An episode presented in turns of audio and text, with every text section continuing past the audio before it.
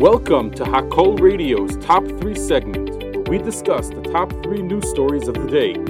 Hakol Radio, powered by the Monsey Mevaser and broadcasting live from Schlurko Studios in Monsey, New York. Number 1 Approximately half a million people have left northern Gaza for the southern part of the territory in response to Israel's evacuation notice issued on Friday, October 13th according to an IDF spokesperson. This estimate roughly accounts for half of the northern Gaza's population, where the IDF is preparing for the next phase of its conflict with Hamas, the governing body of the region. In an interview aired on Sunday, October 15th, President Joe Biden cautioned Israel against reoccupying Gaza, saying it would be a significant error, stating that what happened in Gaza, in my view, is Hamas and the extreme elements of Hamas don't represent all the Palestinian people and I think it would be a mistake for Israel to occupy Gaza again. However, he added that taking out the extremists is a necessary step. The Israeli ambassador to the United Nations, Michael Herzog, reiterate, reiterated on Sunday that Israel has no interest in occupying Gaza and emphasized that Israel will do whatever is necessary to eliminate Hamas, but has no intention of reoccupying the area. The U.S. State Department has reported that the number of Americans killed since Hamas launched attacks across southern Israel has risen to 30, and 13 people are missing and feared kidnapped. Israeli Prime Minister Benjamin Netanyahu held a meeting with the families of missing and captive Israelis from Hamas's October 7th assault. The Families Forum stated that Netanyahu has pledged to work for their return as soon as possible.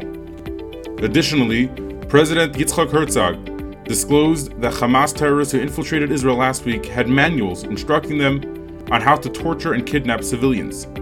These manuals found on one of the terrorists provided detailed instructions on how to carry out these actions in civilian areas, kibbutzim, cities, and moshavs. In other related news, Congresswoman Ilhan Omar, a member of the Progressive Squad, has come under fire for sharing a photo depicting seven deceased children with a caption that read Child Genocide in Palestine. The image insinuated that children were casualties of Israeli Defense Forces actions. However, Fellow tweeters quickly added a community note to her tweet, which revealed that that photo was actually taken after a 2013 sarin gas attack in Ghouta, Syria, and was unrelated to the Israel Hamas conflict. In response, fellow anti Israel squadster Alexandria Ocasio Cortez blamed the rampant misinformation surrounding the ongoing war, as if she and Omar aren't largely to blame, to blame for said inf- misinformation.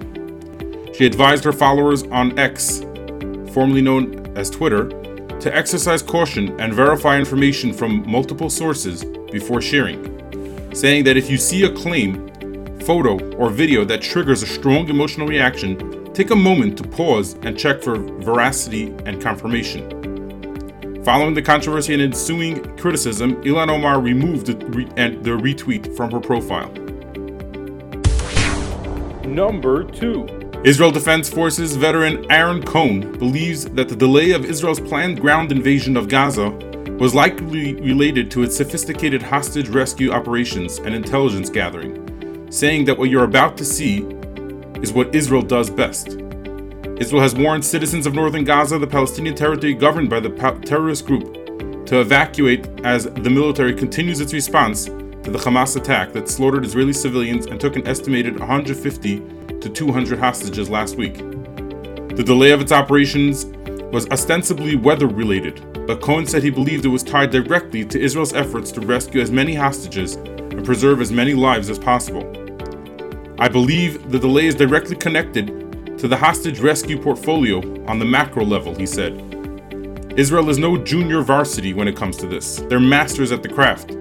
So, what they're doing right now is taking 40 years of experience and they're buying as much time as, as possible to collect actionable intelligence. The reason why that is critical when it comes to hostages is because you have grandmothers, grandfathers, babies whose parents were murdered in front of them being held up in the air by Hamas. And you've got civilians that are essentially placed throughout Gaza in multiple locations. No stranger to high risk hostage rescues, Israel's special forces are likely using the time to make any operation as precise as they can, he said. There has to be a high degree of selectivity. The entries have to be extremely aggressive when you're puncturing into these structures.